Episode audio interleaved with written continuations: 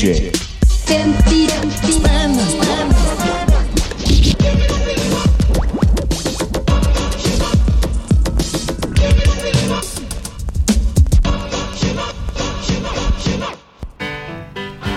Hej! Du lyssnar på DJ 50 spänn. Sveriges dammigaste musikpodcast. I det här programmet bjuder jag varje vecka in en musikälskare som får en 50-lapp av mig. Och med den här 50-lappen så kommer ett uppdrag. Det är att köpa fem stycken vinylskivor på valfri skivbörs eller loppmarknad. Och sen sätter vi oss ner, vi spelar skivorna och vi pratar om dem. Det här gör vi för att vi älskar svinbillig, knastrig musik i söndertummade omslag. Alltså sådana här skivor som verkligen luktar radonkällare. Jag som har startat den här vinylkompost-podcasten heter Tommy Jönsson. Och dagens DJ 50 spänn heter... Ika Johannesson. Jag känner ju dig sedan tidigare. Mm. Du är lite sådär television och radio personality, så att folk kanske vet vem du är och du skriver böcker och sådana grejer. Men bara så här, vad, lite mer så här, vem är du? Vad gör du? Vad... Jag är 39 år gammal. Jag är från Göteborg. Mhm. Ehm, Jag kallar mig kulturjournalist Mm. och har jobbat som det ja, sen jag var 24 ungefär. Du kallar dig för kulturjournalist. Jag tycker att du är rockjournalist. Du är den mest rockjournalistiska jag känner. Varför då? Nej, men för att du... Eh, ja, dels att du drev din egen tidning Mm. tillsammans med, med Veide Gustafsson, Sex. Som inte handlar så mycket om rock egentligen. Nej, men den var rock. Mm. Jag väljer att ta det som en komplimang. Ja. Jag gillar ju rock väldigt mycket. Ja. Och jag är ju uppvuxen med rocken. Ja. Mer än någonting annat. din farsa är ju mu- musikgalning, Ja, till exempel. ja, samlar fortfarande på skivor. ja. Det var faktiskt en, en stor sak hände faktiskt förra veckan. Jag ringde pappa. För både han, eller han har ju fruktansvärt många CD-skivor, 4000. Och jag har väl kanske, jag vet inte hur jävla många jag har, men hälften är här nere och det tar för stor plats. Så man spelar dem inte så ofta längre, det här med nya Nej. digitala musikrevolutionsproblemet. Och pappa då funderar på att rensa ut. Nämen. Och det har han aldrig någonsin sagt, för de bor väldigt stort. Och Mm. han har ju plats, men han bara, han bara tyckte att nej, det börjar bli dags. Och, så började han, då hade han börjat gå igenom liksom, sam, samlingen då. Och han bara, första skivan, A Camp var den första, A Mm. Camp. Den var ju inte så bra egentligen. Den kan jag göra mig av med. Och sen kom jag till A Tribe Called Quest. Ja, den köpte jag någon gång för att Veide är ju hiphoppare. Nej. Men sen kom jag till ABBA. Och då sa jag bara, då får du inte slänga något. Han bara, nej, det kommer jag inte göra. Så den här utrensningen blev inte så mycket Han har utrensning? inte kommit längre än till A. Ja, jag förstår. Ja, det är ett långt ja. projekt. Mm. Men alltså, man kan ju säga att jag är fostrad i musiksamlande från det att jag var fruktansvärt ung. Ja. Mm. Men du, vad, eh, du, du gillar ju väldigt mycket bra musik. Mm. Du gillar också en del metal. Kommer vi höra någon metal idag? Nej. Det fanns ingen metal i de här backarna som jag tittade i, men jag tror att det är för att metal är så väldigt tufft just nu och häftigt. Eller framförallt har folk insett, skivbörsägare, att det finns ett ganska stort andrahandsvärde. Så det är inte som att man hittar en W.A.S.P. eller en Priest-platta i en 10 spänns back. I alla fall inte i Stockholm. Det är värt för mycket helt enkelt. Mm. Du har ju eh, lagt ut med hela 50 spänn här, som du ska få av mig nu. Jag har tyvärr inte en hel 50-lapp, men du kan få så här. Mm, tack. Två skrynkliga 20 Tack så mycket. två skrynkliga femmor. Så. Vi kanske ska gå på den här lilla skivhögen med fem eh, skivor. Och Mm. då tänkte jag så här att det, det är i olika kategorier. Varje skiva eh, passas in i en kategori. Och, och eh, kategori nummer ett är liksom en skiva som du har ägt tidigare. Ja. Det är det jag sagt, att du ska komma tillbaka med en skiva som du har haft tidigare. Som du alltså kanske har någon form av relation till. Jag kan säga att jag hade den på kassett. Vi var en kassettfamilj. Pappa samlade på kassetter.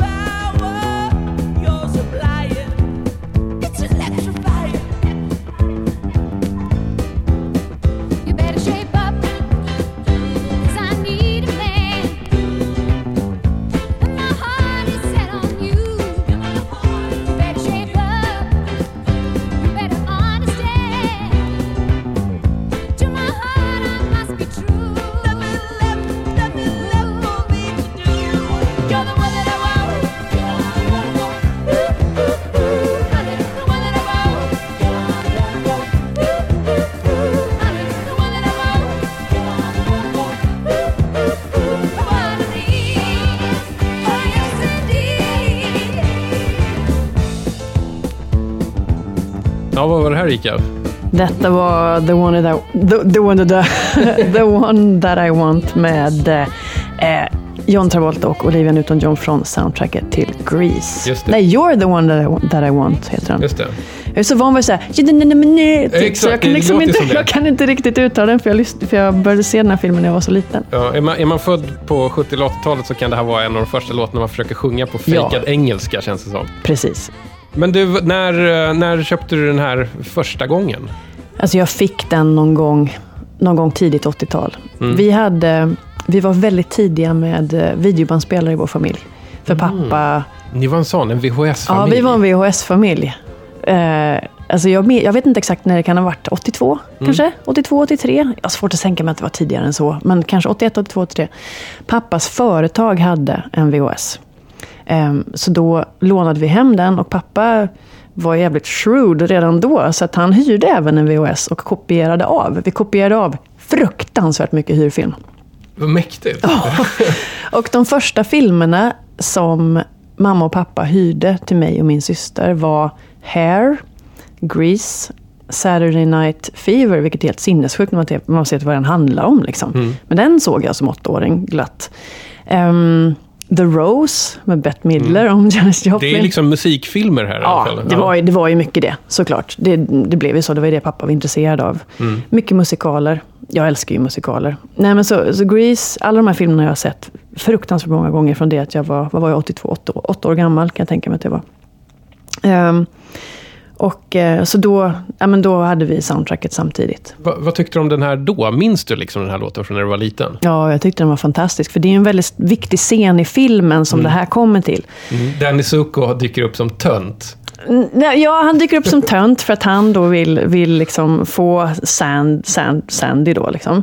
Och hon dyker upp som tuff för att Ja. hon tror att det är det han vill ha. Så egentligen så är det ju en fruktansvärd film om att byta identitet för att så här, liksom, tillfredsställa någon annan. Vilket i och för sig hela tonåren och halva livet ofta handlar om. Men, ehm, men det blir en sån liksom, det blir en sån katarsis då när de äntligen får varandra och inser typ att han ansträngt sig för mig, hon ansträngt sig för mig. Och jag tyckte ju att, jag tyckte ju alltid, eftersom jag då började lyssna på, på hårdrock väldigt tidigt i mitt liv, så tyckte jag ju liksom att skinnjackor och sånt var jävligt tufft, jättetidigt. Så att jag tyckte ju att Sandy var väldigt irriterande, liksom hela, eftersom hon var så töntig. Liksom. Ja, det är hon ju. Det finns ju jävligt mycket Ja. rivigare tjejer i den där filmen. Ja, alltså Stockard Channings roll liksom är helt fantastisk. Nu kommer jag inte ihåg vad hon heter i filmen, men Kenickis tjej då. Nej, men så när då Sandy blir den här tuffa 50-talsbruden, liksom, då tyckte jag att hon var så här, ja men det var det tuffaste jag har sett. Plus att då planterades också drömmarna av att det är så där mina tonår ska se ut. Jag ska se astuff ut, jag ska gå på high school, jag ska gå på dejt, jag ska bli, du vet, var, dansa på ett nöjesfält. Jag blir swept away. Liksom. Blev det så? Nej, inte riktigt. Nej, det kan jag inte säga att det blev alls. Men eh, jag har nog fortfarande kvar den romantiska drömmen om att det är så kärlek ska vara. Ska vi gå på skiva nummer två? Ja, Det är alltså i kategorin chansningen. Mm. Och det innebär alltså en skiva som ser, eller verkar spännande, Mm. eh, men som du egentligen aldrig hört förut. precis.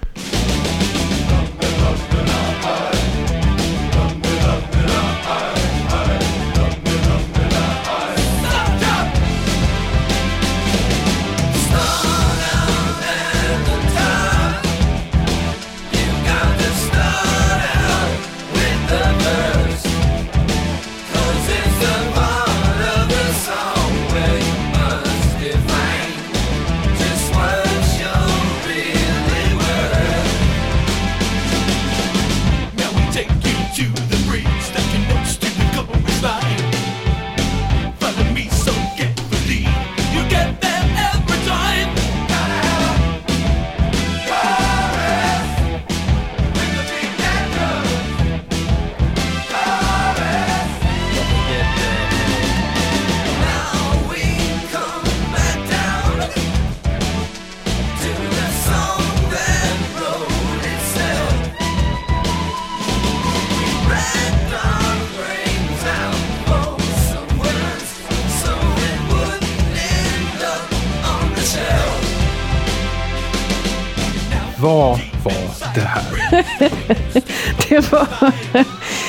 det var eh, ett band som heter DNA med låten The Song That Wrote Itself, vilket jag inte förstår riktigt hur den sången gjorde.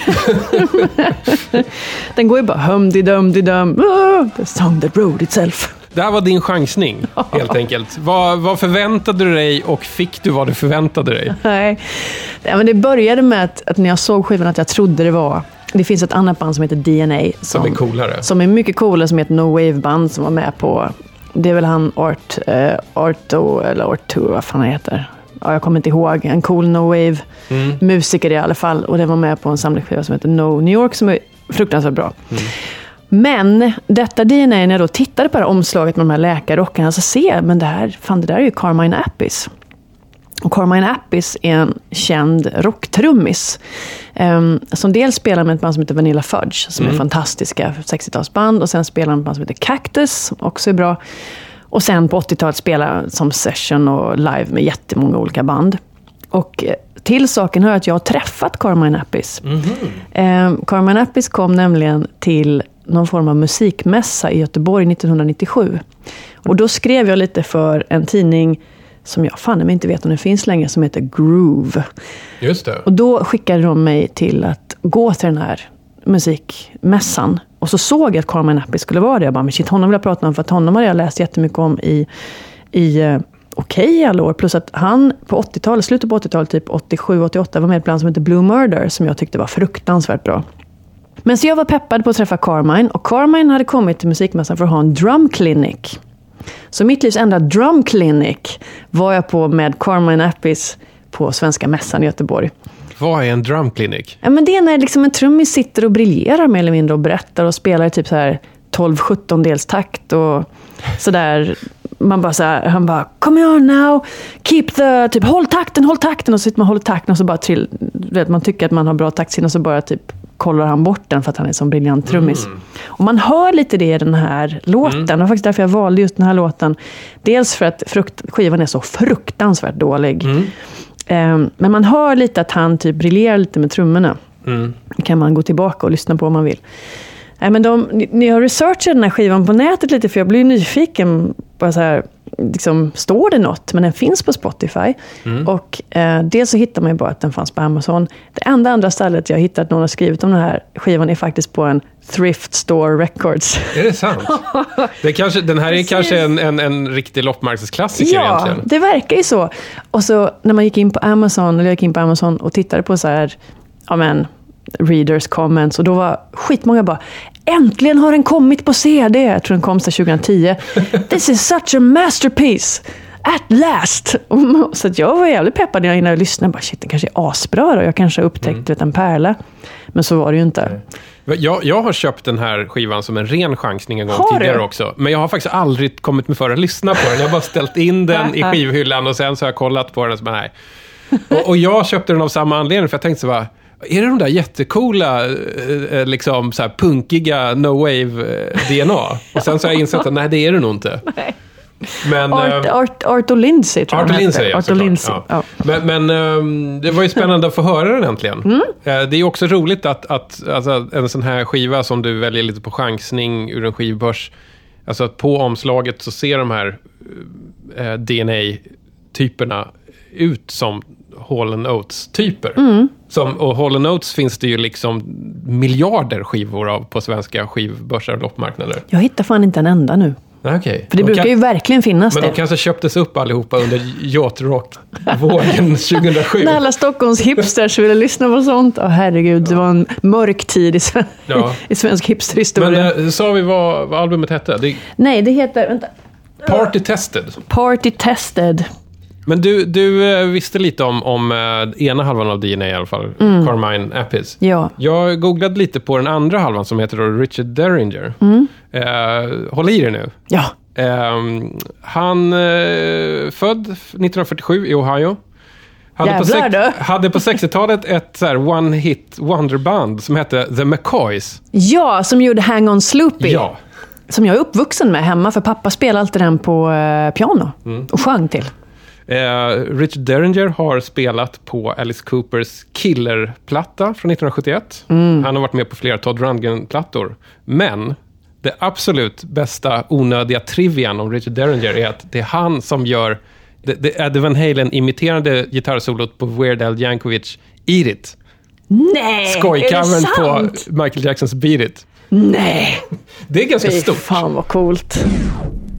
Okej, då är det dags för eh, skiva nummer tre. Och då är det en skiva som är då en reabacksklassiker. Jag brukar kalla det här för Pelle Karlsson-skivan, eller Gilbert och Sullivan-skivan. Det är alltså en sån här skiva som väldigt, väldigt ofta står i 10 kronors lådan på en loppis. Pelle Karlsson-skivan. Pelle Karlsson, en sån här kristen popsångare som gjorde Han är min sång och min glädje. Grönt, Grön skiva, kille med mustasch, så står det bara Pelle Karlsson. Du kan mer om kristen musik än vad jag kan.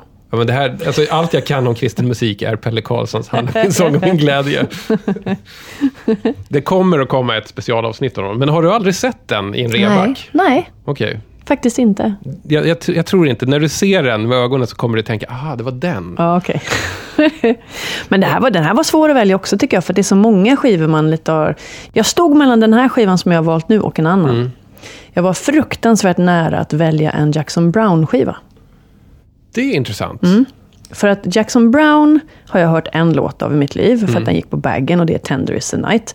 Från skivan Lawyers in Love, tror jag den heter, när någon människa sitter typ på en Merca, tror jag det är, som, som i solnedgången som är halvt sjunken i, ett, i, en, i vatten. För- och den låten tyckte jag var bra.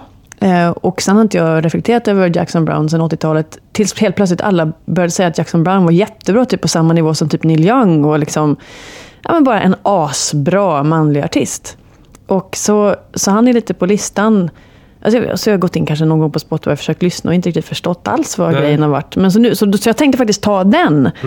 Men sen så är jag ju faktiskt ändå inte intresserad av Jackson Brown. Nej, ja, jag förstår. kommer inte bli det heller. Nej. Så därför valde jag en skiva och ett band som jag faktiskt är intresserad av, men inte har lyssnat på. Aldrig någonsin.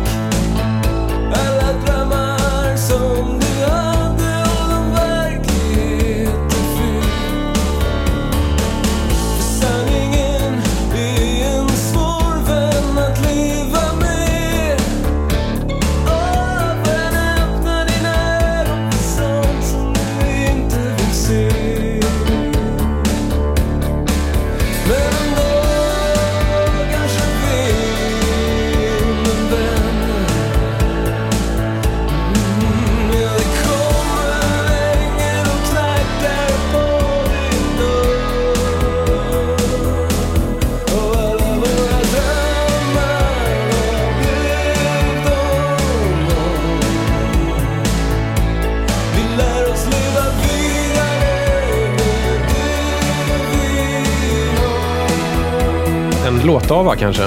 En låt av detta var Drömmar med Ratata. Från, eh, vad- heter albumet? Det heter, Mellan dröm och verklighet. Från 1987. Mm. Det här är, är inte det här när liksom Ratata var på, på något sätt på höjden av sin popularitet. Ja, men det här finns, det här finns här har en förklaring. Jag bodde Mm. utomlands mellan 85 och 88. Ah, så Så du, att jag, jag skojar inte när jag säger att jag aldrig hört Ratata. För att dels så, så tyckte jag ju, jag menar av hävd att sån här musik är förkastlig. Liksom, speciellt när jag kom hem då. Liksom, och började, började lyssna typ på Metallica. Men, så jag lyssnade aldrig på det då. Mm. Ehm, och bara genom åren så har jag aldrig riktigt... Det känns som att Ratata har inte riktigt haft något jättelångt efterliv. I alla fall inte i de världarna jag har rört mig. Och anledningen till att jag blivit nyfiken på Ratata är att en kollega på Kobra på SVT, en gammal kollega Johan von Sydow, håller på med en dokumentär om Ratata. Mm. Och eftersom jag eh, också är helt oväntat fruktansvärt svag för Mauro Scocco och allt han tar sig för, så kände jag att jag alltid velat höra Ratata. Och nu har du fått höra Ratata. Ja. Jag, är så glad att jag fick vara med när du liksom hörde Ratata för Ja, första gången. sant, ja. År 2013. Ja. Det, det är jag. helt bisarrt. Har du inte ens liksom hört om... Har inte så här P4 stått på radion någon gång i ett rum som du har gått igenom och så har det varit en Ratata-låt? Men då har jag inte hört att det var dem. Eller jag har aldrig, Nej. jag har aldrig haft ett förhållande till väl säkert- Jag har väl säkert hört dem någon gång, men Mm. samma som Lustans Lakejer, jag skulle inte nämna, kunna nämna en enda låt. För jag var jag borta. förstår, ja. Jag Mm. läste ju om dem i Okej, för jag fick Ja. Okej skickat till Singapore där jag bodde. Men, men Mm. det enda svenska musik som fanns där var ju Roxette. Mm. Redan då, första plattan. Fanns även där. Okej, Nej, så att ja. jag, nu äntligen. Okej, men vad tyckte du då om Ratata? Nu när du har Ehm, hört dem. Jag kan säga så här, den här låten vi just hörde tycker jag faktiskt är väldigt bra. Mm. Men resten av skivan är förskräcklig. Alltså det är så jävla dåligt. På vilket sätt då? Nej men det är bara helt meningslöst, svag, halvsoulig svensk skitpop. Mm. Av allra värsta slag. Hårda ord, hårda ord. Ja. Ja, men det- här är ju verkligen väldigt... Det här är ju ganska mesigt. Liksom, och det har jag Mm. aldrig... Jag gillar ju popmusik, men, men inte, det måste ändå ha vissa kvaliteter. Mm. Jag menar, jag älskade ju Sara när den kom. Mm. Eh, men det är ändå bättre och med mer attityd än vad det här är. Fast den här låten, Drömmar, den tyckte jag faktiskt på riktigt var bra. Men, Mm. men, men resten av skivan är... Det är mycket lugn. Alltså mycket av det är mycket lugnare och nej. Funkar inte. Men jag hade ju liksom tänkt att jag skulle fråga dig, vad har du för förhållande till Ratata sådär. Men det, det, det är ju, de faller ju platt här eftersom du egentligen inte har något förhållande Mm. Nej, till det. min fäbless för, Ma- för Mauro blev ju faktiskt också eh, ganska eh, mycket större när han hade det här programmet med Plura. Mm. Alla, älskar, alla män som jag känner älskar ju Plura och jag förstår ingenting av vare sig Eldkvarn eller Plura eller någonting med den här människan mer än att han verkar mm, trevlig. Men Mauro dök ju upp så här med sin fina lilla kulmag och sin torra humor och sina Persbrandt-imitationer som en jävla stjärna. Alltså. Ja. Jag bara tyckte att så här, honom vill jag typ hänga med. Jag vill bli kompis med Mauro Scocco. Kan du inte bli det då? Men vi har hälsat på varandra en gång. Ja, men det är ju bra. Det är en början. På Grammisgalan Ja. Mm. backstage så, så, så, så stod jag i samma sällskap med Andres Locco och, och de är ju kompisar. Han bara, ja ni har ju träffats. Och jag bara, nej. Det har vi inte gjort. Och han bara, men herregud, det här är... Och jag bara, hej. Och sen vågade jag snacka med honom. Jag tror inte han reagerar på samma sätt. Jag, jag vet många personer som är helt eh, så här, bara älskar Ratata och Mauro Ja, och sådär. Men jag har aldrig liksom kommit in i det där, för det finns någonting i det som är lite smart och lite svalt och liksom Mm. lite snyggt och sådär. Jag hör att det är bra låtar. Jag, jag, jag förstår rent intellektuellt idén med det, men jag, kan, jag, jag har väldigt svårt att ryckas med av det. Jag har svårt att ryckas med om musik som är mer hjärna än skrev. Mm, Om man ska uttrycka sig vulgärt. mm. Och den här låten som vi hörde nu, var ligger den på en hjärna till skrevskala? Alltså inte så jättemycket skrev, men jävligt mycket mer skrev än resten av skivan. Okej. Nej men det hände någonting i låten. Det var något tonläge i låten som jag tyckte om. Jag tyckte om början. Då har det blivit dags för eh, skiva nummer fyra. Eh, som är det som jag kallar för Random Access Vinyl. Det vill säga att eh, du fick uppdraget att typ hugga en skiva på totalt måfå. Eh, helst blunda och bara sträcka ut handen över 10 kronors lån och plocka upp något. Och då är det ju liksom slumpen som bestämmer. Och slumpen bestämmer då att du plockar upp en skiva med en vit, korpulent, en vitklädd korpulent man på, kan vi väl säga. Ja, vitklädd korpulent, korpulent man. En skiva med den här artisten som är en väldigt känd artist som jag aldrig har sett förut.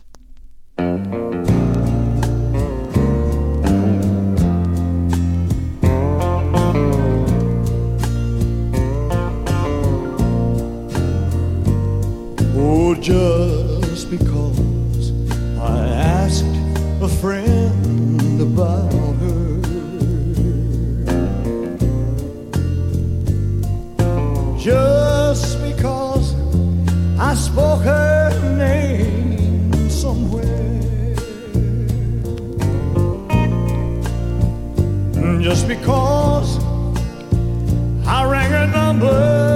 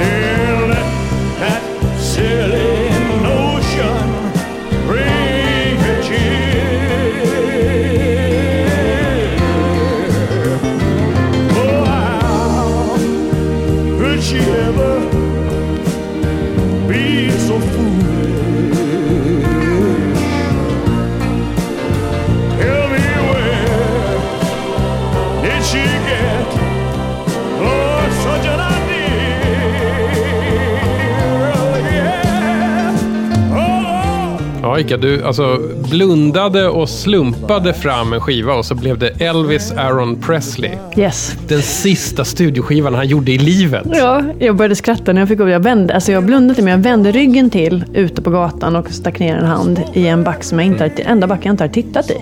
Och så fick jag upp Elvis av alla Ja. jävla grejer. Och det här är alltså från eh, albumet Moody Blue. Inte Moody Blues, utan Moody Mm. Nej, Blue. Moody Blue Från 77 tror jag. från 77. Och eh, vad heter den här låten?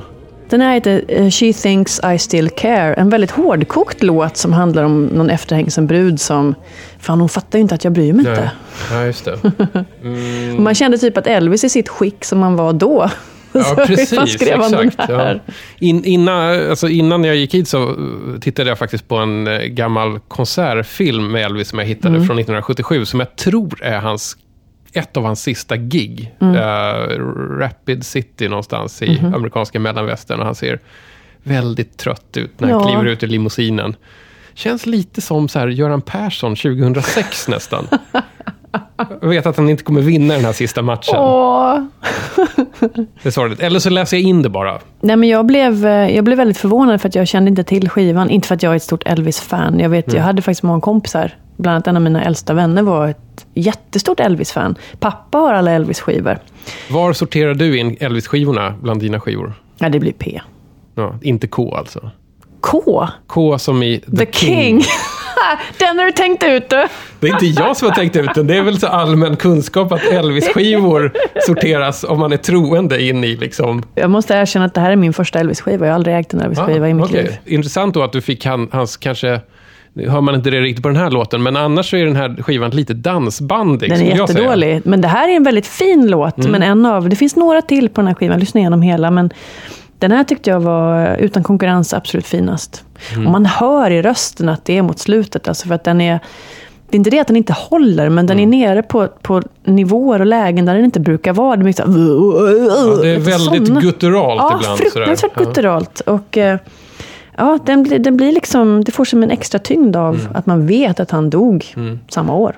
Men eh, du, du säger att du inte ägt några Elvis-skivor, men vilken Elvis gillar du instinktivt? Eh, Los, Las Vegas Elvis. Du gör det? Men det är Ja, men det är en den jag växte Elvis upp med. Ja, absolut. För att den är- Elvis med mantel. Ja, Elvis med, Sparkdräkt, mantel, Elvis- rhinestones. Ja, Eller som- diamanter var det säkert. som sparkar med benet, får inte riktigt upp det. Ungefär Nej. som Gene Simmons får när han spelar Kiss live idag. Inte högre än knähöjd, typ. Men jag gillar den, för att det var den man såg på tv när man var liten. Man måste väl ändå ge Elvis det att han har uppfunnit världshistoriens eh, mäktigaste konsertintro som han körde Ja. under 70-talet. Alltså först är det Alltså sprach Zarathustra. Mm.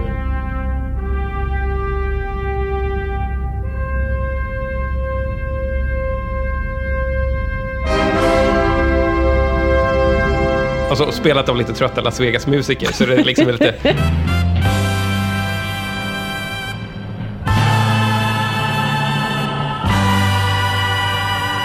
Det är så jävla coolt. Men det är ju faktiskt, Kiss är ju faktiskt ett av de banden som också har tagit över den bästa introt. Mm. You wanted the best!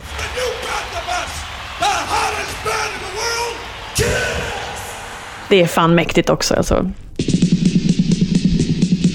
Hörru, nu är det bara sista skivan kvar. Mm. Den bra skivan. Alltså den, den bästa du hittade bland 10-kronorsskivorna. Det fanns Eh, bara en. Det fanns faktiskt. bara en? Ja. Det var så alltså? Det var inget val överhuvudtaget. Ja. Det var en skiva. Jag förstår. Hit it. Yes.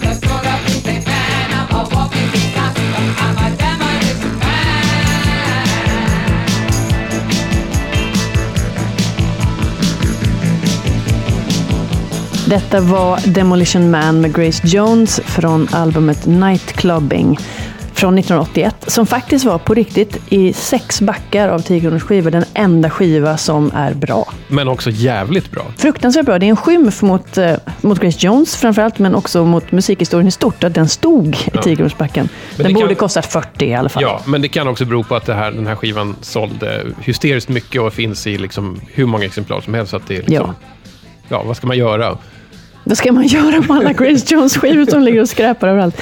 Nej, men det är nog sant. För det var hennes absolut, jag tror att det är hennes fjärde eller femte skiva och det var den absolut största skivan.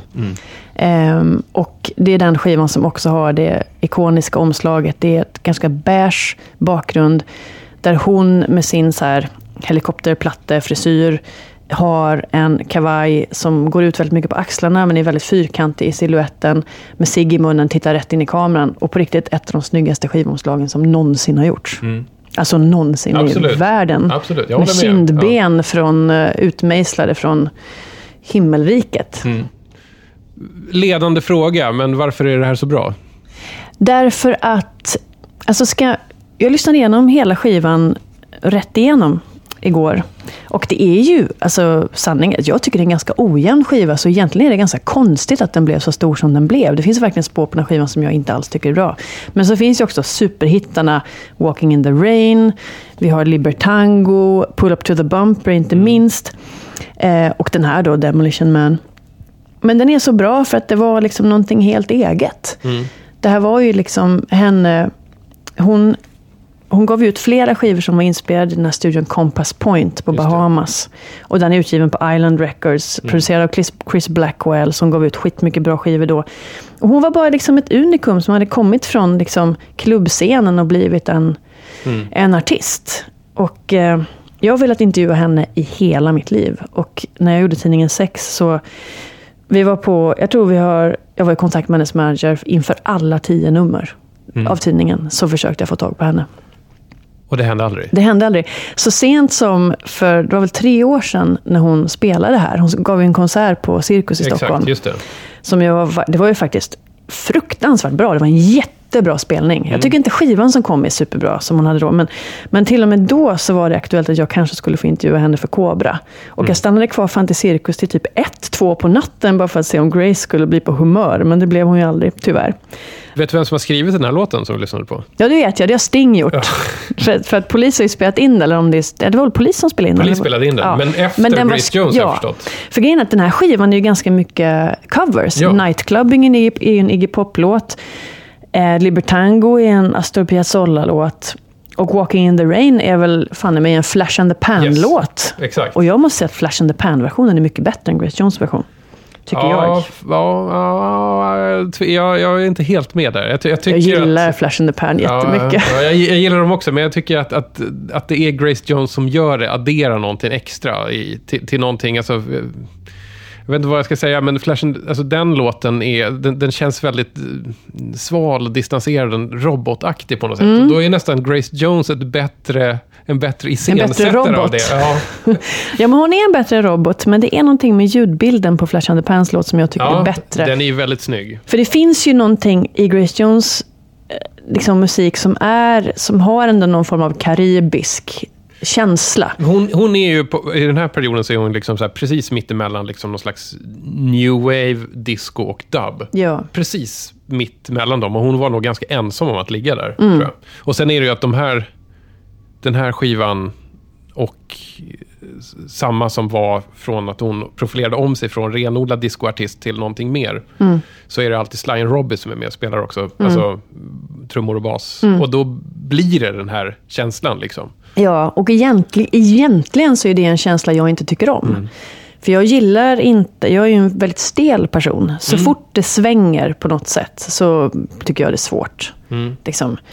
Jag Mm. Kan- det här är ju en annan slags sväng. Ja, det, är, ja, det liksom- här är tillräckligt, det är ganska Ja. Mm. stelt sväng, vilket gör att, men till exempel Libertango, I've seen that face before, Libertango, den är för mycket för mig. Den Mm, har jag jag aldrig förstår, gillat. Så här. ja. Men det här är fortfarande för tillräckligt klubbrelaterat Mm. för att jag ska klara av det och tillräckligt lite Karibien, om man säger. Jag tycker att det är intressant att hon har gjort så mycket alltså, eh, covers på vita artisters jättestela låtar. Nightclubbing är ett sånt exempel. På skivan som kom innan det här gör hon Warm Leatheret. Alltså Ja. The Normal så här konstiga Ja. Synt Som var extremt stel när de gjorde Exakt. den. Och, Liksom. sen, och sen blir den liksom, kanske inte riktigt lika stel, men liksom mer, nästan ännu mer kuslig med Grace Jones. Det är ännu mer kuslig, men för, att, men för att gå tillbaka till något vi pratade om innan, så är det mer skrev än hjärna. För the normal är ju hjärna så Ja, det långt är som det. det bara går. Mm. Och även om Grace Jones inte riktigt så här direkt dryper, så är det ändå någonting hon för in i det som blir sexigt. Ja, det är det. Absolut. För att hela hon, bara med hennes röst, hur hon använder den och framförallt hur hon ser ut och hur hon, framförallt så blir det ju det där skrev, liksom, momentet som jag behöver för, att, för att lyssna på musik. Jag har ganska tidigt minne av Grace Jones, för, för min pappa älskade Grace Jones, så vi lyssnade mycket på det här hemma. Eh, och mamma prenumererade på Veckorevyn. Och då var ändå mamma, vad kan jag ha varit, om jag var typ 81, då var jag sju. Då var mamma typ, ja hon var ju fan 35. Ja, då är ju faktiskt yngre än vad jag är idag. Men, men hon prenumererade på Veckorevyn, eh, som ju inte var en lika tonårstidning då. Men då var det ett bildreportage med Grace Jones och hennes tvillingbror. Hon har en tvillingbror som jobbar som präst eller predikant eller pastor på något vis. Och de är väldigt lika varandra och har precis samma muskulösa, fruktansvärt muskulösa liksom, kroppar och de stod nakna mot varandra. Det här är jättekonstigt. Ja, det är väldigt konstigt. Det är fruktansvärt Veckorevyn. I Veckorevyn. Jag tror, det var ju säkert någon bildreportage de hade köpt in Mm. som säkert var något jävligt arty-farty. Men jag minns så tydligt eftersom liksom, chansen att få se penis på bild när man var sju var ju inte riktigt jättelätt. Nej, nej. Så jag minns hur jag gömde den här tidningen för att titta på hennes brors penis som jag tyckte såg väldigt pigg och stor och läskig ut.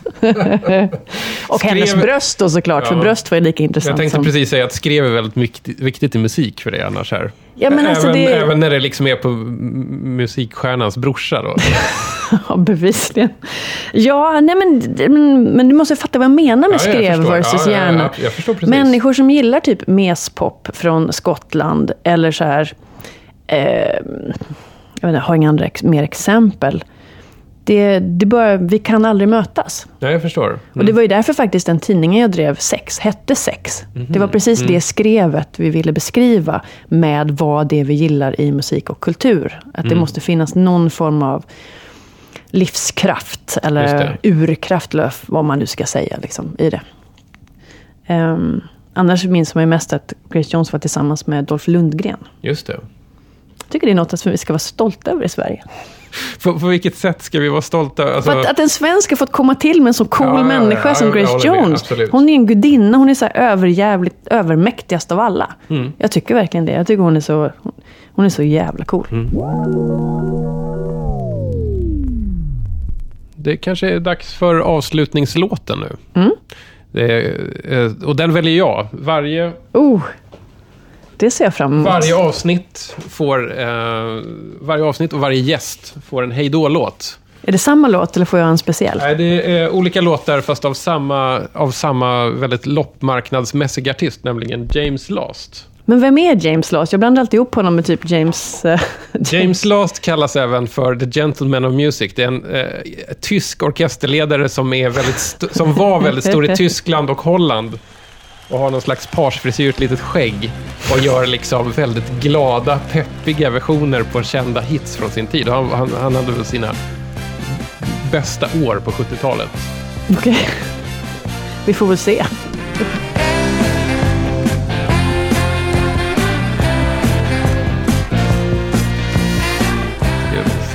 Tar vad det här är för låt. Ah, det är en cover. Ja, det är en cover. Gör han bara covers? Han gör bara covers. Okej.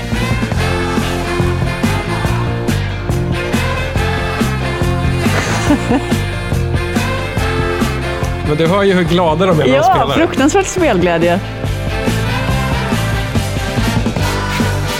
Åh, men vad är det? Jag känner igen det. Så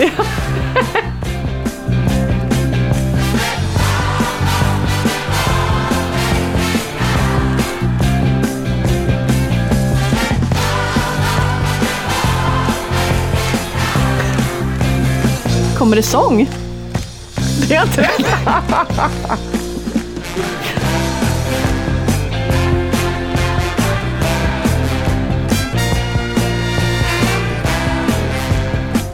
Det är en Slade-låt. Mama, we're all crazy Ja, now. det är den! För jag känner igen det, men jag skulle aldrig, skulle aldrig tagit det. Nej. Aldrig i livet. Men vi, vi kanske kan säga hej då här och så låter vi James Last åka iväg på sitt medley. Tack för att du ville vara DJ 50 spänn idag. Ja, tack själv, det var Hur kändes svinkul. det? Det var jätteroligt. Vad bra. hej då! Hej då!